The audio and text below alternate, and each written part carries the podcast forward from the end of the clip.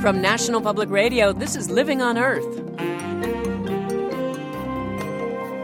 I'm Pippin Ross. This week, the story of one young California surfer who turns her parents' garage into a laboratory. She monitors the local beach for pollution, and the results are startling. And when I saw it, I mean, all of the squares were fluorescent, and that's how you read your results. You count the fluorescent squares. Usually it's just like three, but I mean, 40 of them were fluorescent.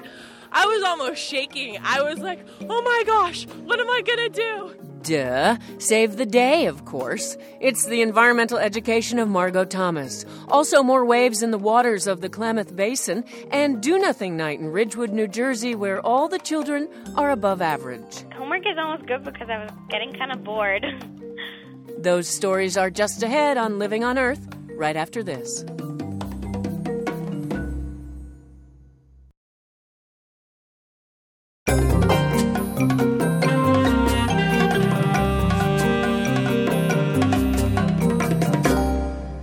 Welcome to Living on Earth. I'm Pippin Ross, sitting in for Steve Curwood. Last spring, as Vice President Dick Cheney's task force was crafting the National Energy Plan, several environmental groups and the General Accounting Office sued to get access to documents related to the development of the plan. This month, under a federal court order, the Department of Energy released 11,000 documents to the Natural Resources Defense Council. That leaves out more than half of the known documents. And of those that were released, many pages were blacked out. Those poring through the papers are convinced the Bush energy policy was shaped with disproportionate influence by industry groups and little representation from consumer or environmental groups. Joining me is Sharon Buccino, lead attorney for the NRDC on this case. Sharon, what stands out about these documents? Um, I guess what stands out the most is what's missing. We got a lot of nothing, um, but uh, what we did get uh, does reveal some very uh, telling information about who wrote the Bush Energy Plan. Hmm. Um, can you give us some specific examples in which the energy industry appears to be playing a really significant role in the energy policy?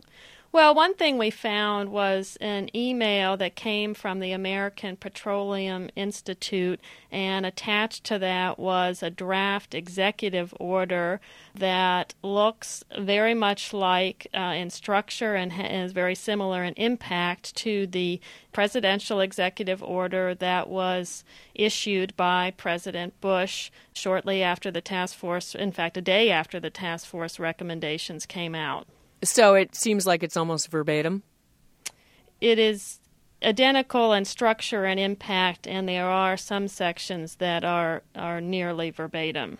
Mm-hmm. Now, the DOE insists that they included nearly half of the recommendations from your group, the NRDC, in the uh, energy plan.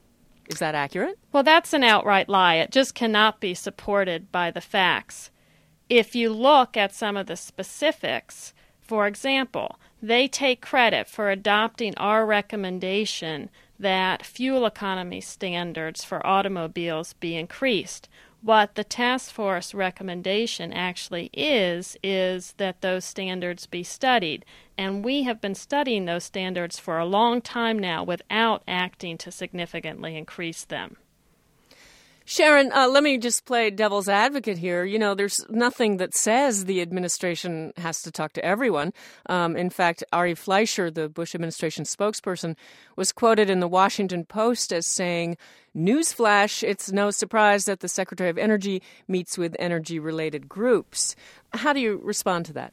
Well, I think the issue here is that the public's business should be public.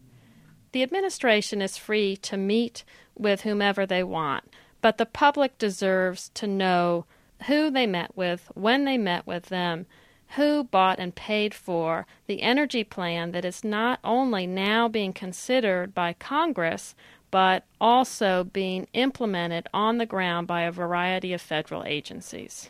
So you feel that the energy related groups got real audience and dialogue and that you guys got short shrift? That's right, and you can see that in the documents we got. Um, it's quite telling. What, what there's a lot of in these documents are emails. There's a barrage of email going back and forth between industry representatives and government officials. A lot of times you see first names. Um, they're also asking about whether they when they can set up their next lunch, uh, and that is the kind of access that environmentalists just have not had. Hmm. Now, what's going to be your next step? We're still going through the thousands of pages we found. We have gone back to court to require that the Energy Department explain to the judge why they should not be held in contempt for their actions so far. And do you feel like you're under a real time restraint? Well, we've been working hard. We've been fighting for over 11 months now to get this information. There's a real urgency to the information because Congress is already acting on recommendations that the task force made. The numerous federal agencies, the Bureau of Land Management, for example, has an entire blueprint of 40 tasks they've identified to implement the Bush energy plan. So the plan's moving forward, and there's a real urgency to get this information out into the public. So we're working day and night to make that happen. Do you think Congress is going to adopt the plan? The House has already passed legislation, H.R. 4, that incorporates many of the task force recommendations. The Senate is now considering legislation. The bill that Senator Daschle introduced started out, I think, as a pretty good bill. It has been watered down by amendments by the same industry representatives whose fingerprints are all over the task force recommendations. Sharon Buccino is lead attorney for the NRDC. Thank you so much, Sharon. Thank you. Enjoyed the opportunity.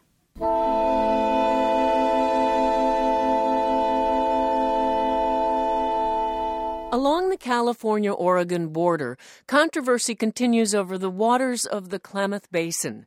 Things came to a head during last year's drought when federal agencies cut off irrigation water to the area's farmers in order to help three species of endangered fish survive. The farmers protested for months. This year, there's enough water in the basin, thanks to an above average snowfall, but the crisis remains. President Bush has set up a cabinet level task force to help resolve the conflict. As Clay Scott reports, finding a solution won't be easy. A lot of people have a lot at stake in the waters of the Klamath Basin. From the Klamath Indian tribes of the Upper Basin to the commercial fishermen 200 miles away along the Pacific coast, thousands of people in dozens of communities depend on the water for their livelihoods. But for many farmers here, the conflict still boils down to this their right to irrigation water versus the Endangered Species Act. Everywhere you go in the basin, hand painted signs attack the ESA with slogans like Farmers, not fish, and Farmers are the real endangered species. One of the most vocal opponents of the ESA is farmer Steve Kandra.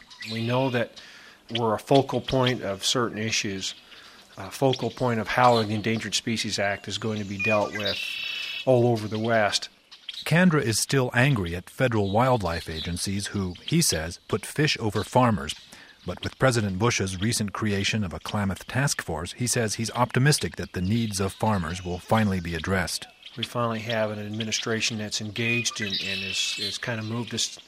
We've become more visible, and we're looking at trying to get some resources uh, in the Klamath Basin to try to deal with some of these issues.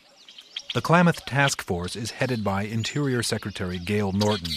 Earlier this year, she asked the National Academy of Sciences to prepare a report on the situation, but instead of diffusing the crisis, the Academy's report has fanned the flames again. Their interim study concluded that there was no substantial scientific foundation for irrigation cutbacks. They say the main problem was not the quantity of water, but the quality. Farmers say the report proves their water should never have been cut off, that irrigation is not the problem but some environmentalists have called the Academy's findings oversimplified, inconclusive, and misleading. The low flows in the Klamath River, they say, raise water temperatures and expose salmon spawning beds. In the upper lake, low water levels coupled with agricultural runoff create massive algae blooms, which also kill fish. Bob Hunter of the environmental group Water Watch, says the pollution in the basin can't be separated from low water levels, that both result from years of mismanagement. Whenever you have endangered species, it really means you have an environment in crisis. It means we've made so many changes and alterations to the natural habitat uh, and ecology of, of the basin that things are now so degraded that we're losing species. Two of the species at the heart of the controversy are the short nosed and the Lost River sucker. Both fish have great cultural and spiritual significance to the Klamath tribes. Until recently, the suckers were also important economically, but the fish numbers declined so much that the tribe stopped fishing for them in 1986, before they were listed as endangered. Don Gentry from the Tribal Department of Natural Resources showed me where the suckers once came up the Sprague River by the thousands to spawn every spring, this is where they would start catching the fish. You know, all through the river, you can see the shallower spots, and they built fish weirs. There's places where you have these old, old uh, fish weirs where people actually stacked rocks on the natural uh, ledges and, and uh, rocks and in the river. Gentry says he's hopeful that habitat can be restored and that the fish will return. But water management here cannot be reduced to a mathematical equation, he says. It has to be looked at as a whole, starting in the upper reaches of the watershed where years of intensive logging have weakened the ecosystem. The forest management that we've had in the past has changed the structure of the forest, so the forests no longer capture and hold snow and, and release snow in the form of uh, runoff as they did historically, so the whole uh, hydrograph uh, of the basin has changed. Now the Klamath tribes might get a chance to show that they are better stewards of the watershed than the Forest Service has been, in a surprising announcement a few weeks ago, Gale Norton said she will start discussions with the tribes on the possible return of nearly 700,000 acres of former reservation land. The move, she said, would be part of an overall strategy to develop a balanced solution for the basin. Meanwhile, a bill in Congress could provide $175 million to help resolve the Klamath crisis. But even if the bill passes, it's not clear how that money would be spent. Secretary Norton has pledged to give what she calls certainty and predictability to irrigated agriculture in the area. Environmental groups say the future of both farmers and fish will be in jeopardy without a long range plan for reducing demand on the basin's water. For Living on Earth, I'm Clay Scott in the Klamath Basin. Coming up in California, city people and farm folk now have one thing in common crummy air quality. The reason why the state's rural regions are becoming polluted is just ahead. First, this environmental health note from Diane Toomey.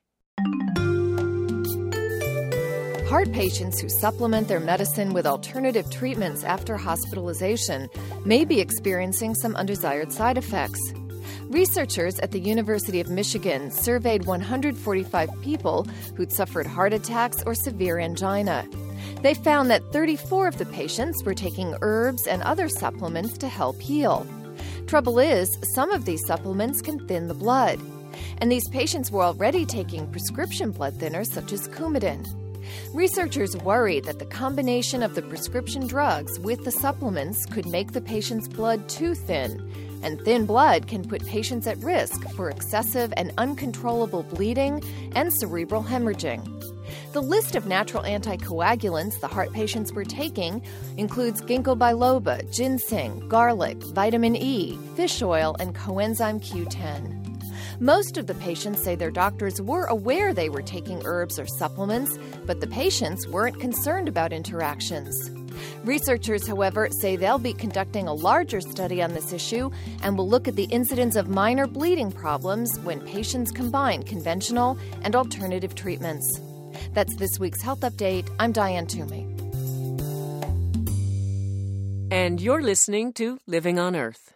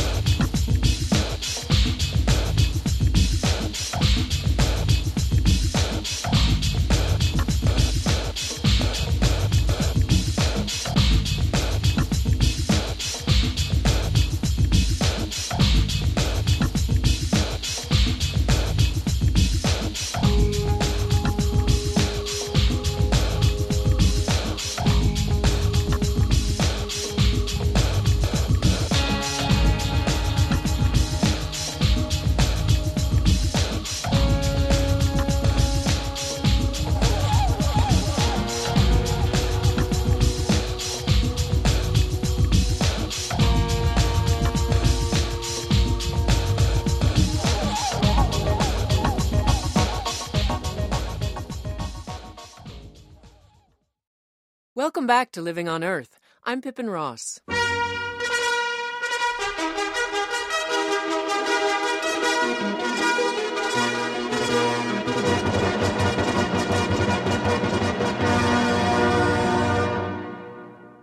It's not every day that a bet between friends becomes an international contest, but that's exactly what happened in a pub in a small town in northeast England when two men challenged each other to a foot race. This being coal country, the catch is the runners had to haul a sack of coal across the finish line. The year was 1963, and the event became known as the World Coal Carrying Championship. Every Easter Monday, the village of Gawthorpe, England, hosts up to 60 men and women who vie for the title of King and Queen of the Coal Humpers. Their racecourse follows an uphill path from a pub on the edge of the village to the center of town, 1,100 yards away. The men carry sacks weighed down with 110 pounds of coal, while the women shoulder 45 pound bags. The town's local mining pits are all closed now, so the two and a half tons of coal needed for the race has to be imported from nearby pits still operating. The donated coal is returned at the end of the race. Each year, a crowd of about 3,000 turns out to see if the Guinness World Records will be broken. The time to beat for men is 4 minutes and 6 seconds, 5 minutes and 5 seconds for women. Winners get the equivalent of about 450 US dollars in cash and a trophy. At the end of the day, the winners, losers, and well wishers gather at the Beehive Inn to down a few pints and collect or pay up on their bets. And for this week, that's the Living on Earth Almanac.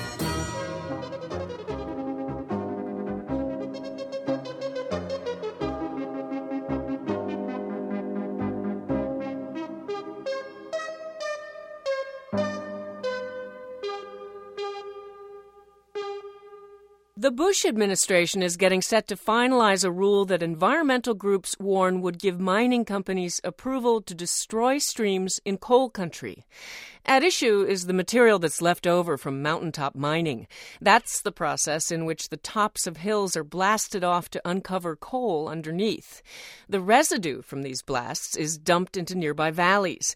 And studies by the Environmental Protection Agency show that more than 500 miles of streams have already been filled in in Appalachia. Joining me to talk about the administration's rule change is Living on Earth's Washington correspondent, Anna Solomon Greenbaum. Anna, what's at stake here?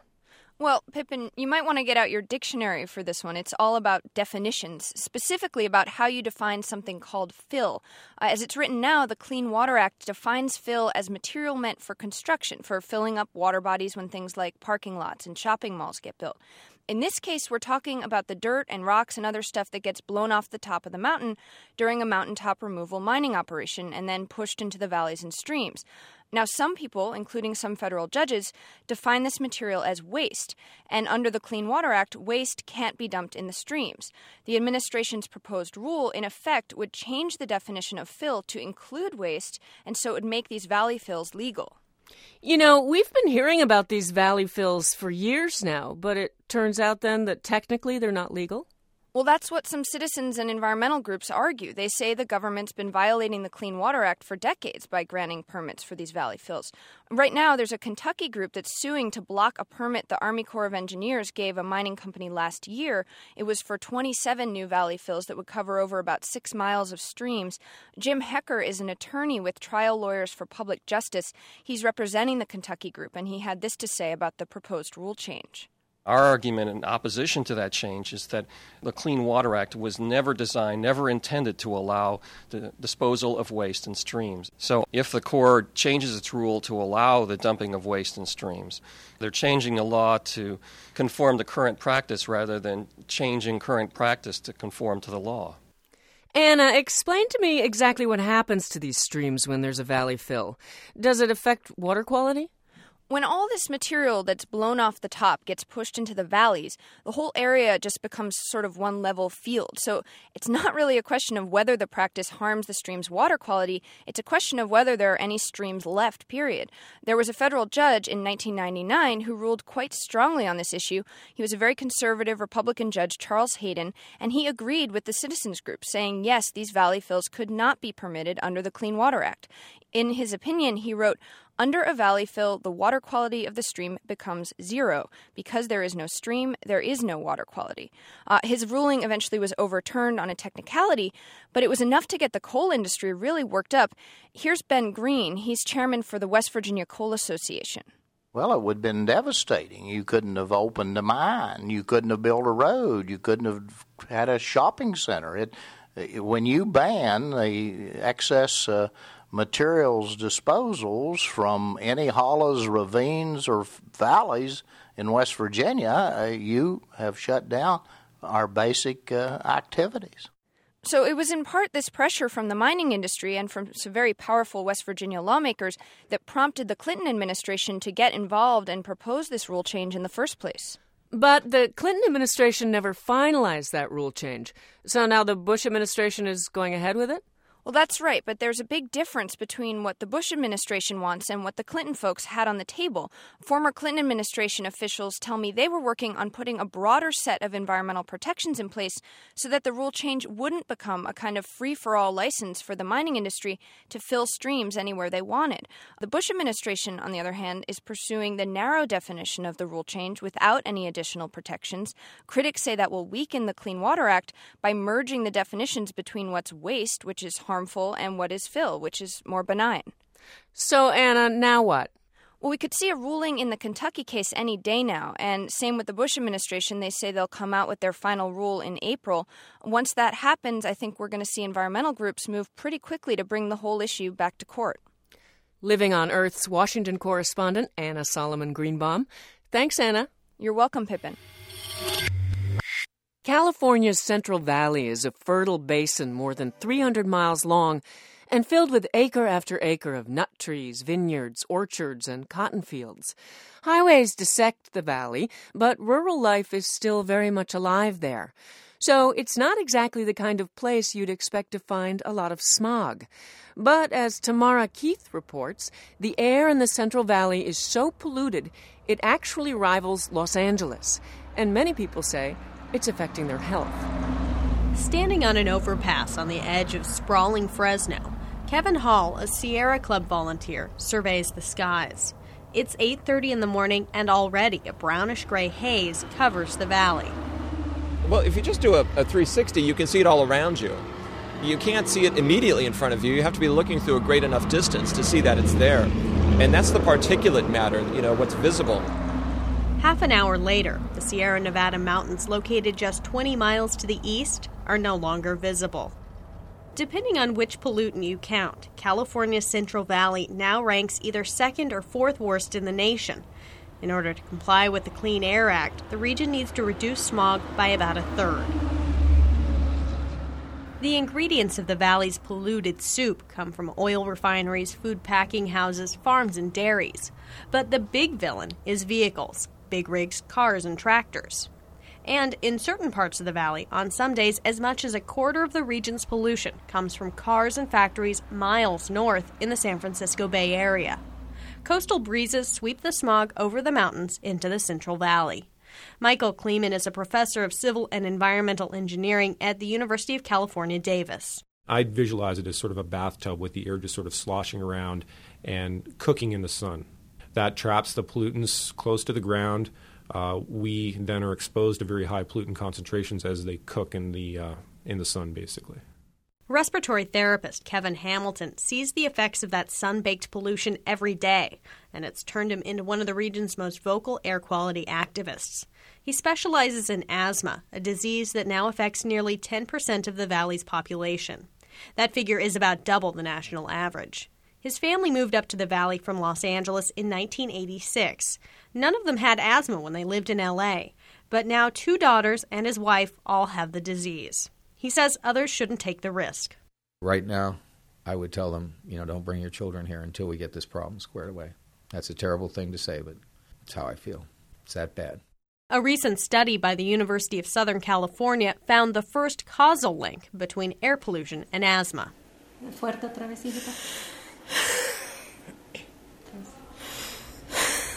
Registered nurse Leonora Pantoja listens to patient Lena Rodriguez's lungs with a stethoscope at a family practice clinic in Fresno.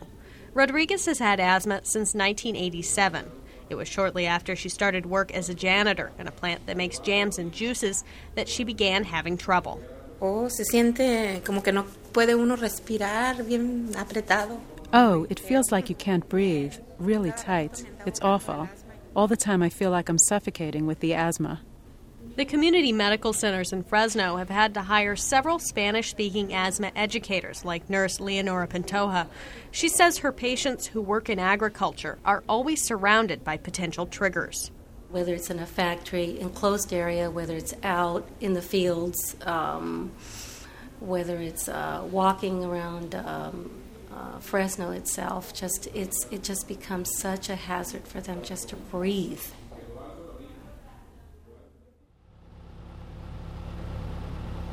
Agriculture is critical to the valley economy, and most agricultural operations are exempt from clean air rules under California law, which means tractors, diesel pumps, and dairies don't have to get pollution permits.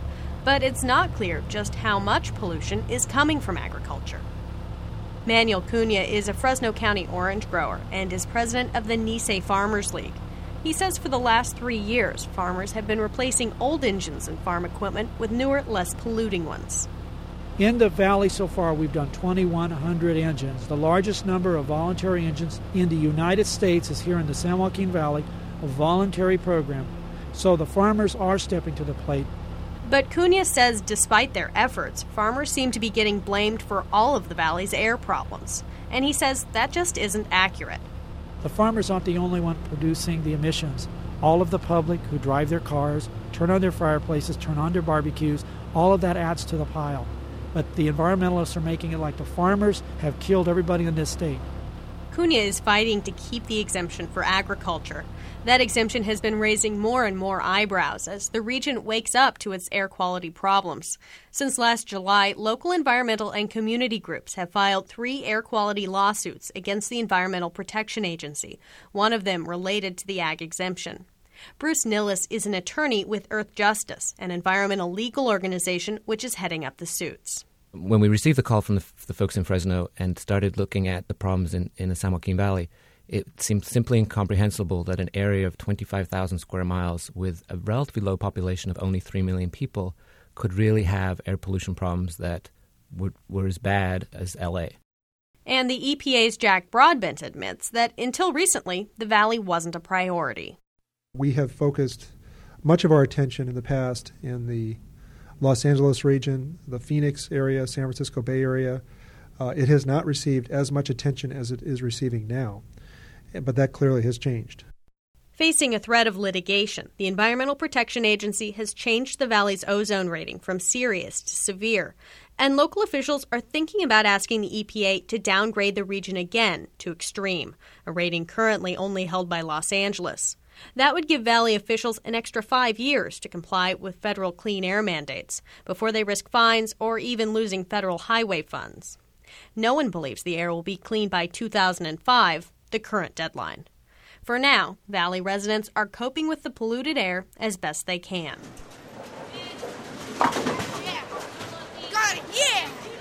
Nine year old asthmatic Robbie Baker knocks down the last standing pins and bowls a spare in a recent round at a bowling league practice. He joined the league this year after his asthma forced him to quit playing soccer. My asthma starts flaring up every time like I run or something, and it really feels here because it feels like I'm gonna get sick. That's what it feels like right now, sometimes. Now most of Robbie's sports are played indoors. His grandmother Loretta has three grandchildren with the disease and says it makes her angry. It hurts me and it, it's frustrating because I think it's something we have some control over. And I don't say it's 100% air quality, but it certainly contributes to these children having asthma. For Living on Earth, I'm Tamara Keith in Fresno, California. You're listening to NPR's Living on Earth. The town of Ridgewood, New Jersey recently gave their kids a night off. Parents and organizers from the Ridgewood Counseling Service decided their kids' after school schedules are so overbooked they had to pencil in some downtime. No easy task. It took seven months to finally designate March 26th as an official night off. Joining me now is Claire Serto. She's an eighth grader at Benjamin Franklin Middle School in Ridgewood. Hi, Claire. Hi. So, Claire, March 26th fell on a Tuesday. What would you normally do on a Tuesday night? Well, Tuesday afternoon I have rehearsal usually, and that gets I'll probably get home around four four thirty. Rehearsal for the school play. Uh huh. The music band, and then I babysit from five to seven, and I have CCD at seven thirty to eight thirty. That's like Sunday school. What about homework? I always get it done because I can do it later after eight thirty, and I eat dinner in between babysitting and CCD, and I do work at school too, so it's not that bad. Do you feel like you're too busy? Um, sometimes, especially on weekends. Like this spring, I'm playing lacrosse and soccer, so I've got soccer games on Sundays, and those are usually pretty long. And I've got lacrosse games on Saturday, and then there's homework that I have to do. Whoa, you are wearing me out, girlfriend. I can handle it. so, what did you end up doing on your night off? Well, I relaxed for a little while, and we painted our Easter eggs, and we ordered pizza. I just hung out. So, you relaxed for a little while. What was that, five minutes? no, I watched TV and I played on the computer. Not exactly social activities. No, I because at night on school nights and everything, you can't do much because you can't stay out late. So, that probably made it easier that you couldn't hang out with your friends. Yeah, that made it more family prone, I guess. And the next day in school, did everybody talk about it and say, "Oh, that was boring," or "That was great"? Or The teachers talked about it, but I don't. The kids didn't really. It wasn't a big deal. now, did you learn anything from taking a night off? I did learn that homework is almost good because I was getting kind of bored. Wait a minute, what? well, homework. I, I hate homework, but I was getting kind of bored because I had really nothing to do. So you were bored having the night off? Yeah, it, I wouldn't think I would be, but it was fun. Sort of. Yeah. Claire Serto is an eighth grader at the Benjamin Franklin Middle School in Ridgewood, New Jersey. Claire, thanks for talking with me today. And good luck with all your activities and try to relax. Thanks. I'll try. Relax, enjoy yourself. It's only a glorious game. It's fruit trees growing in. an open. Just ahead, how raising a barn can raise consciousness about light pollution. First, this environmental business note from Jennifer Chu.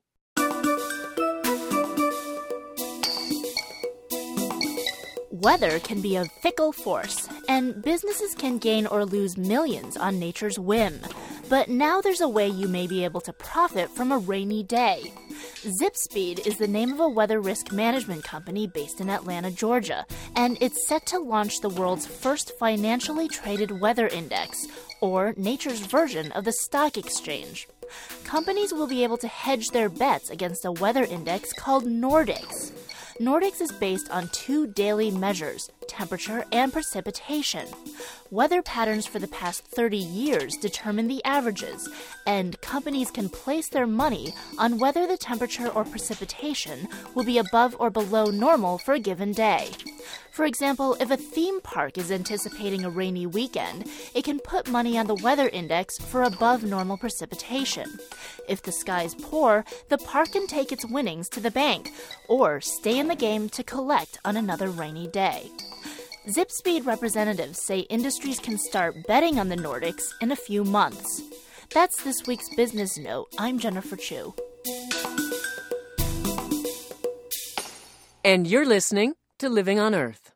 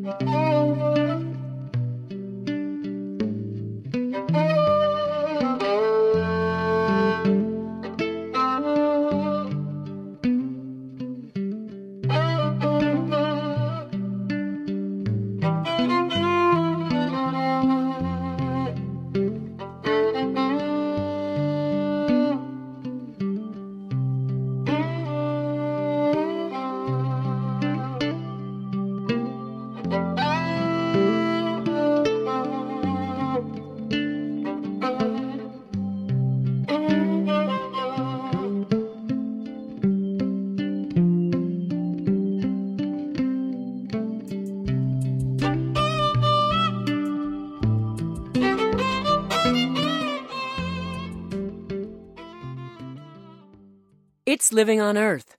I'm Pippin Ross. Coming up, surf, sand, and science in California's Laguna Beach.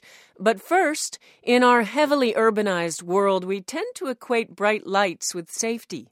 What we forget, says commentator Tom Springer, is too much artificial light can blur the distinction between night and day.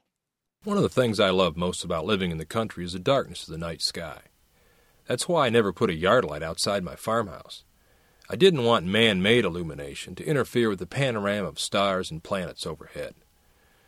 Then last year, on a cold winter night, I was jarred awake by a light of terrible brilliance. My old barn was on fire. Within minutes, only the charred timber frame remained, stark and black amid a sea of flame. The fire marshal said the cause was arson, and no suspects were ever found. With insurance money, I've hired a crew of Amish carpenters to build a new wooden barn. But as it nears completion, I'm faced with a dilemma. On one hand, I'd like to keep this barn secure, and bright lights are supposed to scare away unwanted visitors, both animal and human. Yet I am unwilling to sacrifice my starry sky to the tyranny of a petty arsonist. Seeking a solution, I did some research and found out that darkness is a valuable resource for more than just stargazing. I learned that when humans get too much light during sleeping hours, they become groggy, confused, and depressed. In one study, people who slept in a room bathed by the glow of a streetlight were more prone to hormone related cancers. And much to my dismay, even the little green nightlight that I recently bought for my daughter's room can cause problems. The experts say children younger than two, who sleep with a nightlight on, are more likely to become nearsighted before they reach adulthood. But at least humans can pull down the window shade to escape light pollution, Imagine what it's like if you're a bird that relies on the stars and moon to navigate. Each year, tens of thousands of them die when they crash into buildings and radio towers obscured by light pollution. The same fate awaits juvenile sea turtles. Once they emerge from their nests along the beach, the little hatchlings are fatally attracted to streetlights and floodlit parking lots. Light pollution is far worse today than it was a few decades ago. On average, a modern single family home uses 40% more kilowatt hours of lighting than in 1970. Yet much of this costly illumination never hits its intended target. Up to one third of all outdoor lighting shines upwards and sideways and does little more than bathe the sky in a wasteful display of electricity. As for my barn, an electrician friend suggested I use gooseneck fixtures with circular shields to aim the light downward, the kind used by gas stations during the 1940s and 50s. He also recommends motion detectors, which turn the lights on only when there is an intruder present. I'll never understand why someone would burn down a beautiful old barn, but I do know that what we see in the evening sky, whether it's twinkling stars or the orange glare of suburbia, is a reflection of how we treat the world. And we shouldn't allow the darkness that lies within a few human hearts to overcome what's good about the night.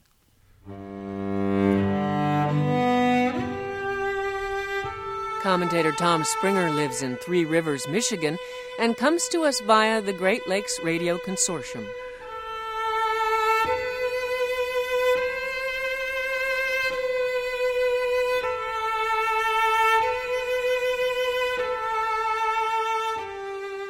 And now, the story of a young scientist in the making.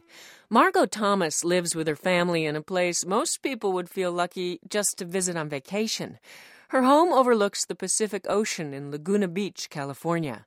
Every Wednesday at the break of dawn, the 17 year old sun bleached blonde rolls up her jeans and walks barefoot down 225 steep steps to the beach. It's a ritual that shaped and recently changed her life. As Living on Earth's Ingrid Lobet explains, Margot has joined a wave of surfers who are helping make the quality of ocean water an issue in Southern California. The sun is just rising as Margot Thomas kneels into a wave and drags a sterile bag through the surf. So I just scooped the ocean water into our sample vacuum at 9th Street, also known as a Thousand Steps Beach. Thanks to Margot, 40 other teenagers are doing this same thing right now, gathering samples up and down the seven mile length of this town. It started like this. One morning, Margot was out skimboarding, riding her board into the waves, flipping around, and riding back. And I had been skimboarding since 7 o'clock in the morning. The lifeguard came down around 9 o'clock, and then all of a sudden he started enforcing the regulation that half the beach was safe and the other half was unsafe by a stake that was in the sand. So I was standing there, like watching the water go back and forth. I didn't understand how one side of the beach, it was that side that was contaminated, and this side could be safe. It turned out on one side, fecal bacterial levels had closed the beach, but on the other side, the count was lower, so it was open. That was still in Margot's mind a year later when an activist from the Surfrider Foundation, an environmental group well known around here, visited her biology class. He explained that volunteers could test their own water. Soon, Margot had turned her parents' garage into a lab. She was by herself the first time her results came up hot. And when I saw it, I mean, all of the squares were fluorescent, and that's how you read your results. You count the fluorescent squares. Usually it's just like three, but I mean 40 of them were fluorescent. I was almost shaking. I was like, "Oh my gosh, what is what am I to do?" I was scared that people had been swimming in this super contaminated water. Luckily, when I woke up the next day and went down to the beach, the county had found out it was really high too, so the beach was closed. Orange County does more testing than most places, but it doesn't have the resources to test all the county's beaches. There are more than 30 in the town of Laguna alone. Soon, Margot was testing 10 of them, and it was quickly becoming too much work. So she made a sign up sheet and organized the first high school chapter of the International Surfrider Foundation. It soon became the most popular club on campus. So, the first thing you do is you want to get a clean container from here. Lunchtimes now, Margot finds herself teaching basic scientific method to other seniors, juniors, and sophomores at Laguna Beach High. You need help? Okay, that's fine. Just um, go stand to the side and I'll help you this side. Margot and her high school surfrider club now know something the public here has gradually been learning that the waves, yearned after by legions of tourists and heavily used by locals, are often unsafe for play. Several kids here, most of them surfers, say they joined this club because they weren't getting enough information about the water, and it's where they spend a lot of time. Jennifer Haley. People don't know how bad the water is sometimes, and three days after it rains, people are supposed to know automatically that the water levels are really high, so you shouldn't swim. And none of us even knew that, and we've lived by the beach our whole lives. I always thought it was just one day. I know. I thought it was one day after it rained. Over at the Orange County Health Agency, Monica Mazer says the county is doing all it can to tell the public which beaches should be avoided and when. Now, it's a little bit difficult when you think of it to post signs along about 142 miles of beaches along the county, and people know that they should stay out of the water after rainstorms. You're saying after a rainstorm, it's quite likely that you would need to post an advisory on every beach. Exactly, exactly, because there is runoff that, you know, impacts virtually every beach along the coast. Every storm drain, every street end, um, every creek, river, and stream, you know, ultimately ends up at the ocean. So it's all the beaches. On any random winter day, you can also dial the Orange County Health Agency and hear a message like this one. Good morning, this is Mike Fennessy with the Orange County Environmental Health Division. Until further notice, in San Clemente, at North Beach, the ocean water area on 150 feet up coast and 150 feet down coast of the restroom and concession building is closed to swimming and surfing due to a sewage spill. Bacterial levels in ocean recreational waters exceed standards at the following locations. Bacterial levels on Southern California beaches in the winter of 2000 exceeded standards 58% of the time, according to a regional research project. The water quality after a rain in Southern California is equivalent to sewage. Dr. Gordon LaBedz squeezes a few minutes between patients in his family practice at Kaiser Permanente in East LA. It's quite simple. You get sick, and surfers get sick dramatically because their faces go underwater all the time. Waters enter their sinuses up through their nose, and they frequently get sinus infections, and polluted water gets in their ears, and they get ear infections, and if they wind swallowing some of this stuff, they'll get gastroenteritis. And it's rare to see people seriously ill, but their illness is just the same. Many people have understood for some years that the water is contaminated here after a rain. Sewage treatment plants along the ocean front can overflow, and winter rains mean heavy runoff that flushes all kinds of pollutants into creeks and drains that stop right at the beach. But until the late 90s, this was mostly seen as a winter problem, one that only affected surfers, since most people don't swim in winter because the air's too cold. Dr. LaBedz feels their concerns were ignored. Public health agencies would say that. Just say that. Nobody goes in the ocean after a rain except surfers, eh, meaning, you know, surfers are some kind of morons or something. And quite frankly, I'm 55 years old and I'm a professor of medicine. I'm a solid citizen. I go surfing every day. We've been marginalized, yeah, by the public health agencies. But surfers are growing less lonely in their lament. More people are paying attention. Five years ago, California passed the strongest beach testing program in the country. Similar legislation followed in other states and then nationally. Then, three years ago, contamination closed a famous beach for the entire summer season. Huntington Beach, California. A two and a half mile stretch of summer reopened today, just in time for Labor Day weekend after a two month ban on swimming. Huntington Beach, the summer of 1999, the fabled surf city, visited by more than 3 million swimmers a year, closed for the whole summer. The source of the contamination was a mystery. Again, Dr. LaBedz. The beach businesses were just livid. They lost tens of thousands and perhaps millions of dollars.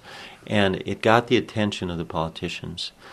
Almost a watershed moment for us beach water quality activists because it, it really put us on the map. With beach closures becoming an economic issue, the search was on for a culprit. Scientists now had more money for research. Reporters took a deeper look. The Orange County Register mined public records and discovered there's a sewage spill every 34 hours in their county.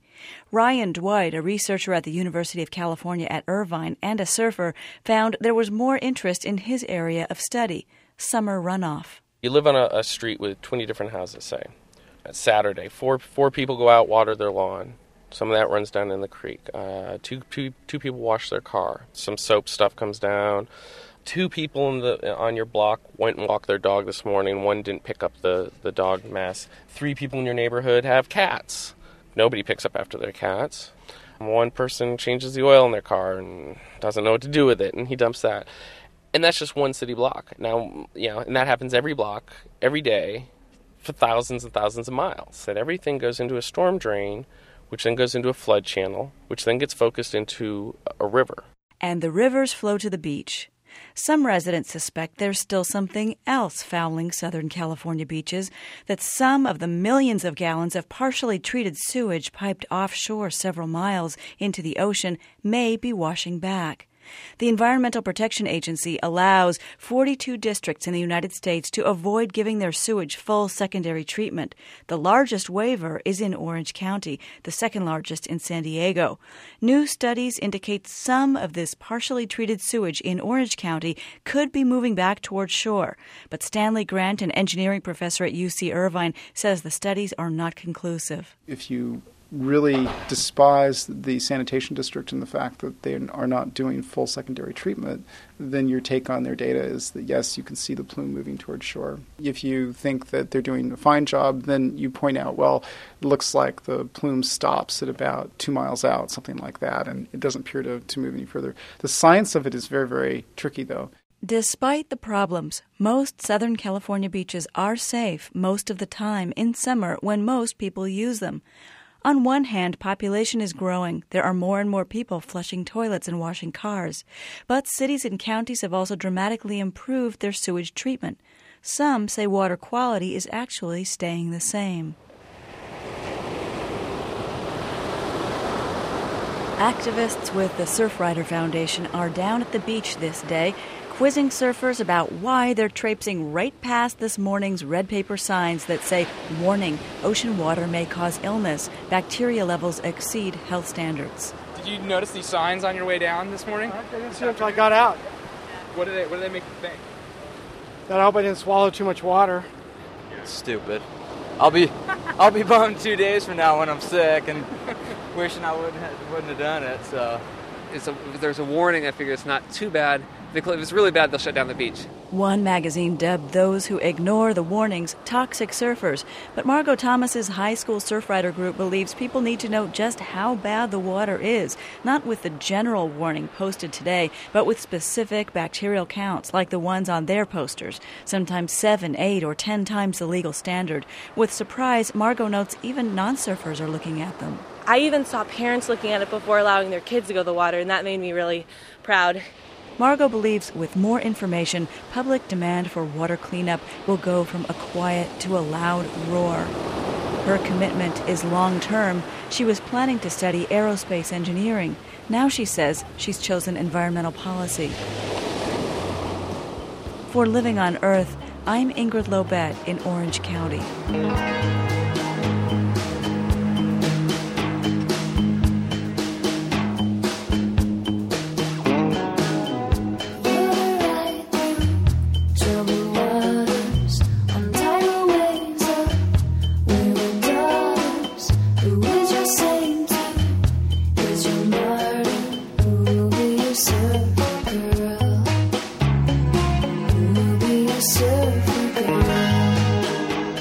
This week, that's Living on Earth. But before we go, it's dinner time on the Itong Plains in Kenya, and a group of very large water loving mammals emerge from the river Mara to feed. Chris Watson was there to record the chatter that the Maasai people call the laughing hippo.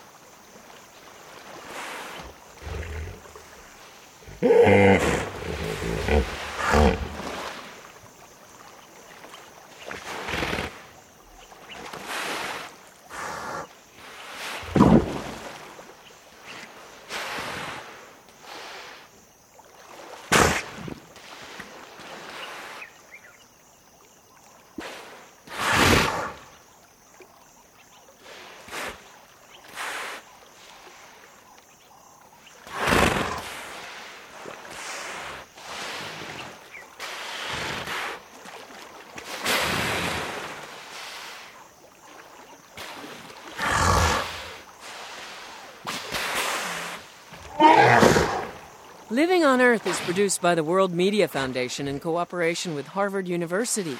Our production staff includes Cynthia Graber, Maggie Villiger, Jessica Penny, and Gernot Wagner, along with Peter Shaw, Leah Brown, Susan Shepard, Carly Ferguson, and Mylisa Muniz. Special thanks to Ernie Silver. We had help this week from Rachel Gershik and Jesse Fenn. Allison Dean composed our themes, environmental sound art courtesy of EarthEar.